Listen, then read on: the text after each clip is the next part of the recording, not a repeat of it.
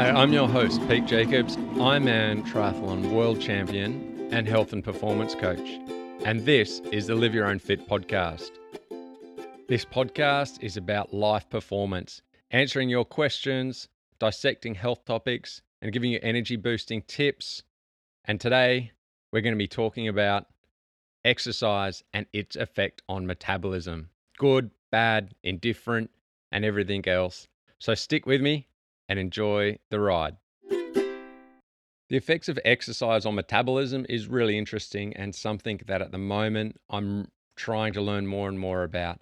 I've been having discussions lately with the team at MAF, um, Phil Maffetone's company, and we're putting together some webinars in the coming months, coming up pretty soon actually.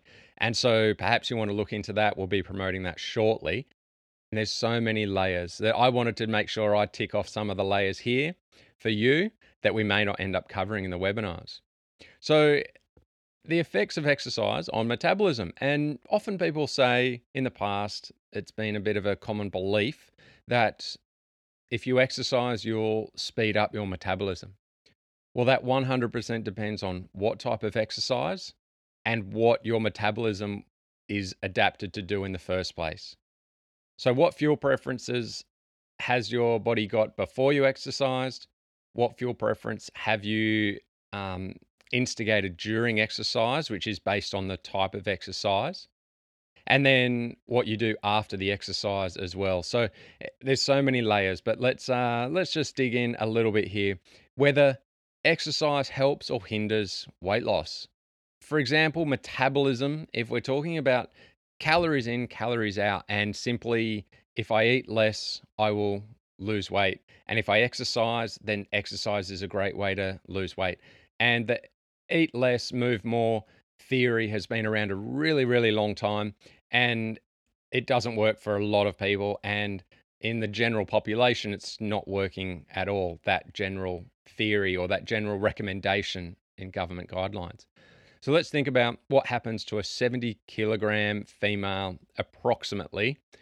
In 30 minutes of easy exercise, approximately 100 calories are burnt. So if they're just going for a gentle walk and a chat, 30 minutes moderate exercise, approximately 200 calories are burned. And 30 minutes vigorous exercise, approximately 3 to 350 calories are burnt.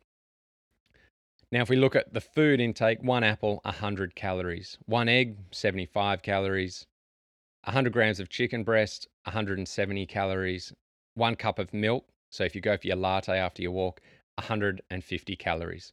So let's say it was two eggs, then pretty much all of these is around 100 to 150 calories. Is an apple, two eggs, um, 100 grams of chicken breast, or a cup of milk. Is all going to pretty much mean that you know you've got to have walked for an hour, uh, 30 minutes to um, 45 minutes of walking just to have that one little snack. So if you did walk and then you did snack, then you balanced out. But this is not about calories. I want to say everything that I just said is completely irrelevant and wrong because this is not about calories in, calories out. That was an example of why the eat less, move more does not work well in terms of trying to burn the fat that you have stored on your body. So, whether your body burns the stored fat or not, and what happens during exercise, it's not all about calories. Overall, in the big picture, it may be a little bit about calories, but I'm now going to explain metabolism and exercise and how they affect you in many, many different ways. Um, and I'm going to interject many times with many it depends and nuances because that is how intricate this whole metabolism and exercise is. But at the same time, it's really simple. I'm going to give you the bottom line answer right now. It is exercise does not burn many calories. The point of exercise is for aerobic adaptation, for fat burning adaptation. So, those benefits include that you're burning fat, there's more oxygen, there's more blood flow, you increase capillaries, you increase um, all of these other things that are positive reactions to when stress is a good thing to put on your body. So, beneficial responses to stress. Um, the other benefits include being outdoors. Um, if you do exercise outdoors, obviously the sunlight, eyes intake, the skin intakes it, the nervous system, the hormones, melatonin, and sleep improves.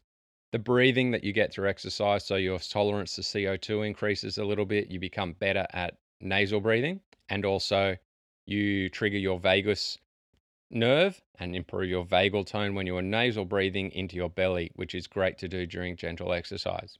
Blood flow, delivery of nutrients and vitamins and minerals and elements. So, important thing, obviously, when you exercise, that blood flow increases. Catabolic metabolism. And yes, I sounded like a robot. Catabolic metabolism.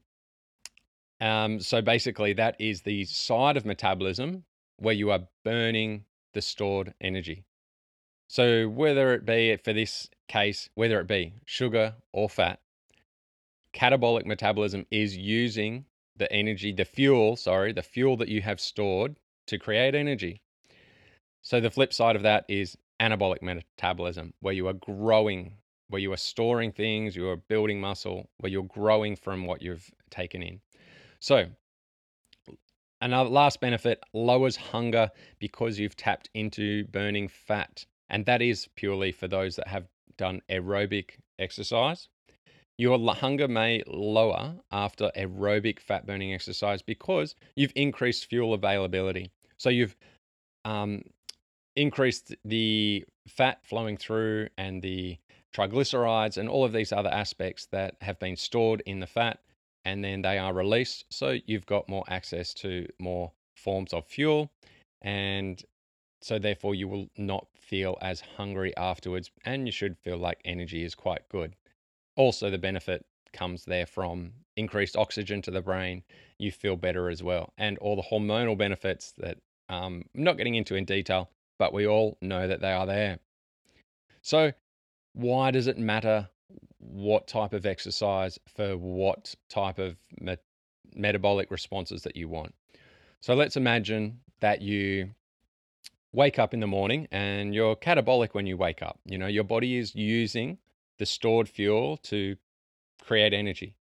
But if you straight away do have something that is high enough in a sugar that it will instigate a anabolic response, so insulin and growth hormones and a few other hormones, um, then you're switching from burning the stored energy, the stored fuel, sorry, in your body, the stored fuel for energy. So you've kind of gone all night, you've you've got into some good catabolic responses. You're starting to just, you all those hormones are down. There's no insulin.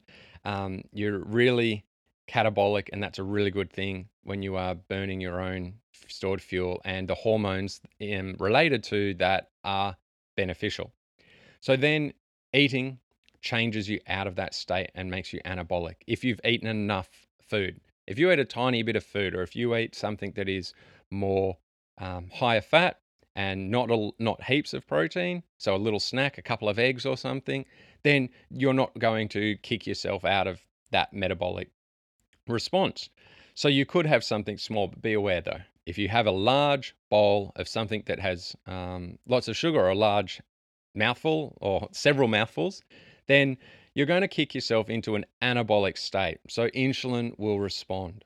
So that means that as you're about to go out for a bit of exercise that you want aerobic adaptation from, and let's we're just keeping it as aerobic adapta- aerobic exercise for now, then you've instantly changed your body's signaling to say no, don't burn stored fuel. Insulin stops stored fat from being used. So eating a high sugar um, carbohydrate breakfast, then going to out to exercise to be aerobic, well, you're not actually going to be burning fat while you're doing that exercise. The hormonal responses to the, what you ate inhibit the ability to break down fat from and be catabolic. So you've switched yourself into an anabolic state with this breakfast. And then perhaps, let's say you aren't going out for aerobic exercise and you've eaten the high carbohydrate breakfast because you want to go and do a high intensity interval session. Now, I'm not even suggesting that you need to have carbohydrates at all to go and do the high intensity interval session because you have a couple of hours of stored glycogen in your muscles and in your liver that at any point that you go out there and do some hard exercise, your body will respond as needed, especially if you've trained it to do so. But for the purpose of this, we're going to say, okay, this person believes, and this is the way that they do what they do every day, so it works for them. High carbohydrate breakfast, go out there and train hard. Or no breakfast and still go out there and train hard. So, a high intensity interval session will spike many responses in your nervous system, including anabolic hormones. So, you will flood your body of glucose from your liver stores. Even if you've eaten nothing or if you've eaten a car- high carbohydrate meal, you will have high blood sugar levels. And if you've eaten nothing, it's because the liver will release glucose from the stored glycogen into your blood. So, that in itself, as well as other hormonal responses that occur from having your body in a sympathetic nervous system state of pushing yourself really hard, increasing tension, um, and all of those responses will make you put you in an anabolic response. So, what you want to do is then after exercising, and the, if you've done the high interval intensity training, people then often go, Oh, well, I've just used a heap of glucose and a heap of stored glycogen. So, I actually now want to go and replenish that by having a high carbohydrate meal after their exercise of high intensity training. So, you've increased your blood sugar levels before training if you've had that high carbohydrate meal. You've increased your blood sugar levels during training if they've bounced back from, well, here's a nuance, isn't it? Because if you do have the high carbohydrate meal, spiking your insulin, you might actually find that your blood sugar will drop during that high interval session because the insulin is taking the blood sugar out. If you've spiked it enough, you then can get a blood sugar low very early on in high intensity training, well, well, well before you've run out of any muscle glycogen storage. So you're not low at all in this scenario on availability of glucose for movement in your muscles. The only thing that has happened is that the insulin has now just dropped your blood sugars so that your brain is perceiving a low availability of energy. However, if you hadn't had the high glucose breakfast, high carbohydrate breakfast, there's a good chance that the stress going straight into a high interval session would have released, as I mentioned earlier, glucose from the liver. So your blood sugar would actually could actually be higher. So these are all the nuances that the body has to take into account that you need to think about what what why am I eating what I'm eating and what is going to happen in the near future and what is going to happen when I exercise this way or exercise that way. So this is all a bit about what not to do in a way. If you're trying to get aerobic fat burning adaptation, this is all what not to do. Don't eat a high carbohydrate breakfast in the morning. Don't go and do high interval interval um, training because even if you have not eaten breakfast in the morning, you can still instigate that stress response that will increase blood sugars, that will train your mitochondria and your muscles to be burning sugars. And then afterwards, if you then were feeling like you needed to have something high carbohydrate to replace the carbohydrates you just burnt, well, then you're going to spike this anabolic response even more so. And if your anabolic response is currently that you are gaining fat that you have fat stored on your body, then the anabolic response is going to continue that process. Some people, let's say you go to the gym and you work out in the gym and lift heavy weights, the anabolic response is actually going to go more into building muscle growth because that's the adaptation that you've asked for. You've you've you've ripped the muscles apart a little bit and now you want them to grow bigger in response. So an anabolic response when you want it is a good thing. And it's a good thing, even not after exercise, when you just eat a big meal and lots of protein and fats. The anabolic response is to regenerate new cells, to grow new cells, to increase, you know, bone mass and all of these other factors that are good anabolic responses. However, storing excess body fat is not a good anabolic response. And so what about the effects after exercise, after high interval training? What what happens is people think, oh well, I've done a high intensity interval training and I've been told that that increases my metabolism. Well, yes, it increases your metabolism in the anabolic response. It's not increasing the metabolism of burning more stored body fat. That is not what you're telling the body to do. At no point have you asked your body to do that. You've given it signals and hormones um, and input and food that says be anabolic. And so, yes, you've increased your metabolism, but in a growth side of metabolism. So, what we want to do is now look at how do we increase the catabolic side of metabolism, the breaking down of stored fuel. And here we go. This is where MAF principles really shine. And I hope this is clear for you. Another feather in the cap of Dr. Phil Maffetone and your understanding, hopefully, of why sticking to aerobic exercise is so important.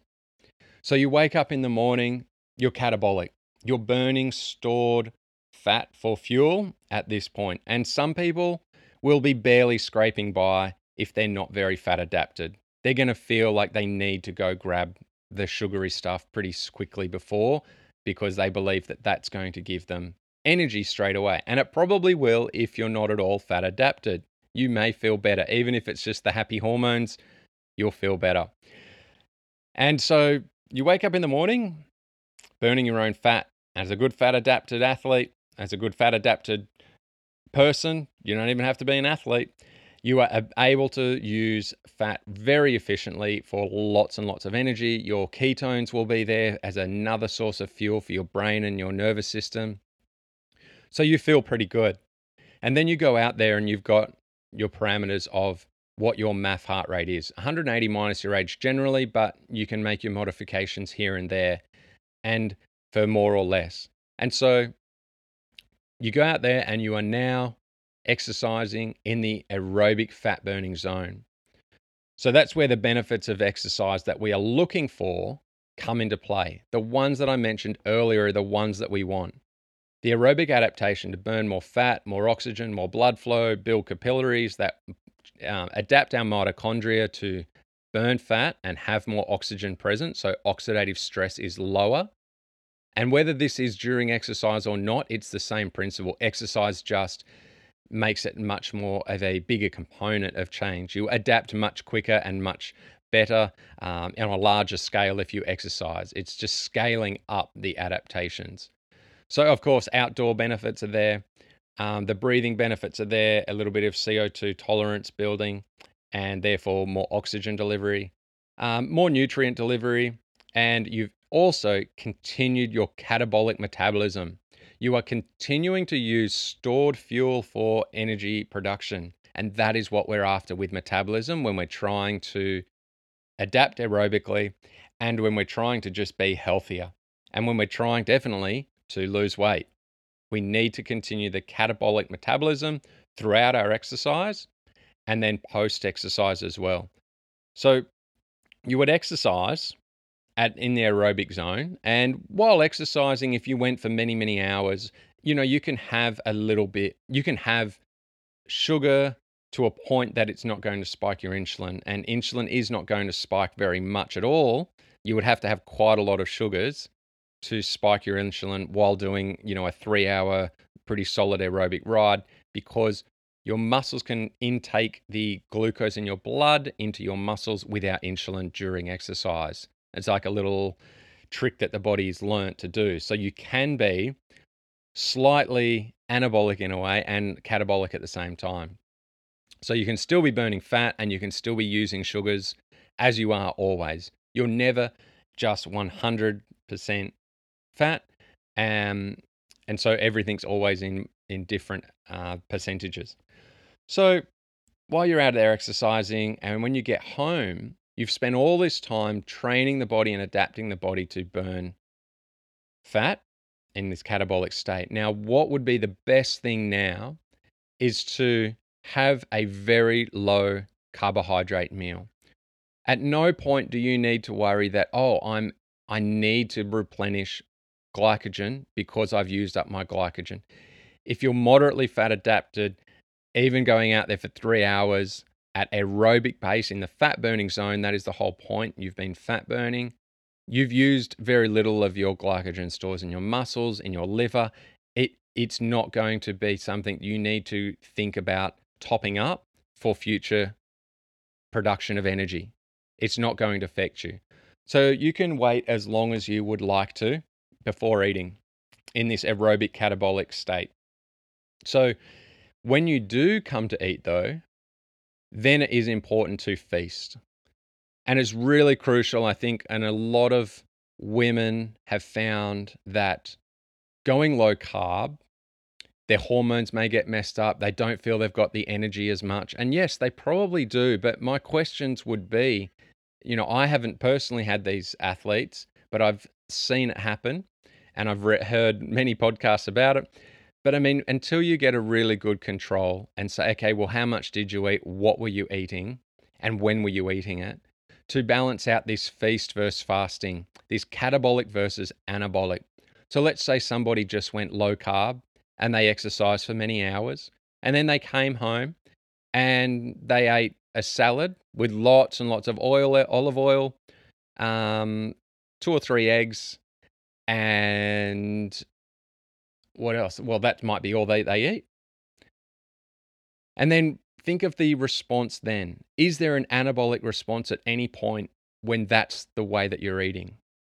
Well, no, there isn't. There's not enough protein to trigger protein synthesis on a on a substantial level, which generally the science says is around 30 grams per meal. So an egg only has around five grams of protein. So you would have to have more like six eggs to get the anabolic response at all for protein synthesis. Or you can just eat a lot of protein. And again, you will get the anabolic response. Your liver will turn protein into glycogen and glucose. So that's called gluconeogenesis. And that's what years ago everybody put the fear of God through anyone that was thinking of being keto about protein. They said, don't eat protein, it'll throw you out of ketosis. Well, that's the beauty of protein. That's the beauty of the human body, that it can turn protein into glycogen. And it doesn't need to spike insulin levels to do that. These anabolic responses are necessary. And so when you do eat, you need to eat plenty. You need to be anabolic and you need to be catabolic. So I hope in this podcast, you're getting a clearer picture of yes, I want to either be burning my own stores of energy or I want to be eating enough that I am replenishing my stores of nutrients, whether it be fat, protein, glycogen, and vitamins and minerals in those big meals. So that is the big difference that exercise can help adapt on a higher level. It's not about whether you burnt calories during exercise. It's that the exercise induces a catabolic state that we adapt to and we get better at. So that we aren't needing to eat as often. We aren't needing to eat glycogen, uh, carbohydrates as often and therefore we can eat these more nutrient dense food without fear of having low energy levels just because we didn't eat carbohydrates. But we do need to be aware, especially people with smaller appetites or are um, concerned about calories at any point or that sort of um, mindset. You need to be eating lots when you do eat to get that anabolic response so that then you can be anabolic after a period of catabolic. And the beauty is, after exercise and after fasting, intermittent fasting, you become more insulin sensitive. So, the opposite of carbohydrates um, causing a high spike in insulin, which would remain in your blood with higher levels of blood sugars, higher levels of insulin for a long time. That's what we're trying to avoid. We're trying to get in and out of this anabolic state quickly and then back into a catabolic state. So, to do that, fasting and exercise make you more insulin sensitive. So, the anabolic response is shorter and sharper. And you get all the benefits in a short period of time because, in a long period of time of those growth hormones sticking around a long time, that's when chronic disease becomes a problem. So there's lots and lots of research out there, and unfortunately, some of it has been skewed to make protein look bad because they've taken one little growth factor and said, oh, this IGF 1, if we have protein, we instigate IGF 1. IGF 1 has been linked as a growth hormone chemical to cancers and other chronic illnesses. So we want to avoid IGF 1 and therefore we'll live to 160 years old and feel amazing the whole time. Well, that's completely out of context of what we need to be alive. We need growth hormones, we just don't want them all the time. So when research articles come out with things like that and they get taken out of context in terms of, oh, well, we shouldn't eat protein because it will cause a growth response and therefore I'm at a high risk of cancer if I do that.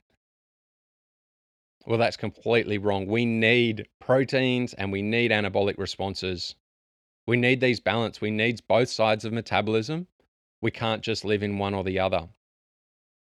So, what would be the cost of doing the first scenario that I talked about? High carbohydrate diet, high intensity interval training, and then high carbohydrate post exercise. So, that period of a few hours, all you've done is trained your body to want to burn sugars, to keep oxygen low, to be anabolic, to be storing things and stress response hormones like cortisol and insulin and growth hormone and all of these other anabolic responses and stress responses of the sympathetic nervous system, they don't just suddenly disappear. When you're doing this day after day after day, that just becomes how you live. And the other 20 hours of the day, well, your body will continue to be in that same state all the time. And then if you do eat carbohydrates at other meals, if you eat a lot at other of carbohydrates at other meals, over time, unless you are doing, you know, the amount of hours of as a professional athlete of an a professional endurance athlete, then there's a point where a high amount of carbohydrates are going to start to make you more insulin resistant. So that when you have that anabolic food, that anabolic response in your hormones, it's going to hang around for hours and hours, and then you're going to need it to be bumped up again.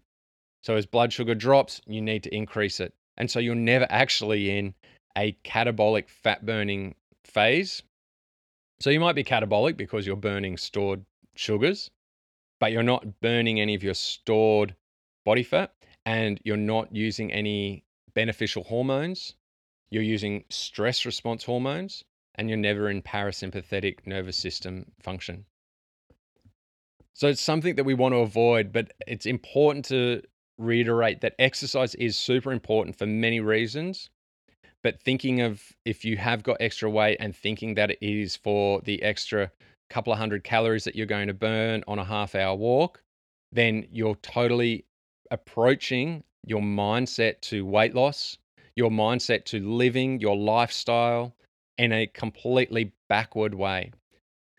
Look at the benefits of food from the nutrients point of view, from the micronutrients, the vitamins and minerals that you're eating.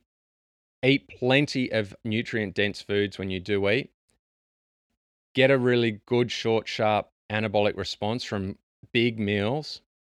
And then don't eat in between and train your body to go back into a fat burning state. Your exercise is there just to boost that catabolic fat burning state through aerobic exercise. It's there as a, a booster of adaptation. It's not there as the catalyst for weight loss. It is there as a adjunct to the weight loss to help adapt to more blood flow, fat burning, oxygenation, strengthen your muscles. Let's say, of course, building, if you go to the gym to do strength work as opposed to just going for a gentle walk, then that is even better because building muscle, obviously, muscle requires energy as well. So you will burn more fuels if you have larger muscle mass. So, building muscle is an excellent way. Going to the gym is an excellent way of con- approaching your exercise. Even better if you can do a bit of gym work outside. As you go for your walk, throw in some push ups, throw in some squats, throw in some any other body type of exercise that you can do on your way, some chin ups at a tree, everything. There's so many options of changing up your um, exercise routine so that it's not about how far did I walk, how many steps did I get, and therefore I must have burnt X amount of calories. Completely wrong. Let's look at how do I get the most benefits from this time that I have to improve my metabolism, to improve my mental well being, to improve strength, blood flow, proprioception, as in terms of going barefoot when you can, build up that ability to be balancing and um, don't lose that as you get older. It's super important to remain healthy so that you don't have a fall when you're older and be able to navigate bumpy little rocks and pathways and things like that. Okay, so that's enough from me. Um, I've really enjoyed chatting about metabolism and I hope you've enjoyed listening to it. I hope you've gotten something out of it that's made it a little clearer for your approach, your personal approach, because this is not necessarily one size fits all. But the more knowledge you have, the more informed choices you can make on when you do your hard exercise or if you should be sticking clear of that until you have got a really good aerobic base and that's likely for a lot of people. And if anything you heard piqued your interest into your own health symptoms, or perhaps you want to know how you can put this information into practical terms for performance in sport or everyday life for you individually, we'd love to help you live with more energy and health and longevity so you can reach all of your goals. Head on over to liveyourownfit.com to book in a free discovery call or email us at hello at liveyourownfit or message us through any of our social networks and jump on there and give us a follow while you do that. Also, subscribe to us on this podcast on whichever app you are listening to us on. It really helps boost our rankings and get through to more people. You can be coached by us to increase your energy and health one on one by myself or Jamie L and enjoy your very own Live Your Own Fit performance virtual community with all of us over there. So, thanks again for listening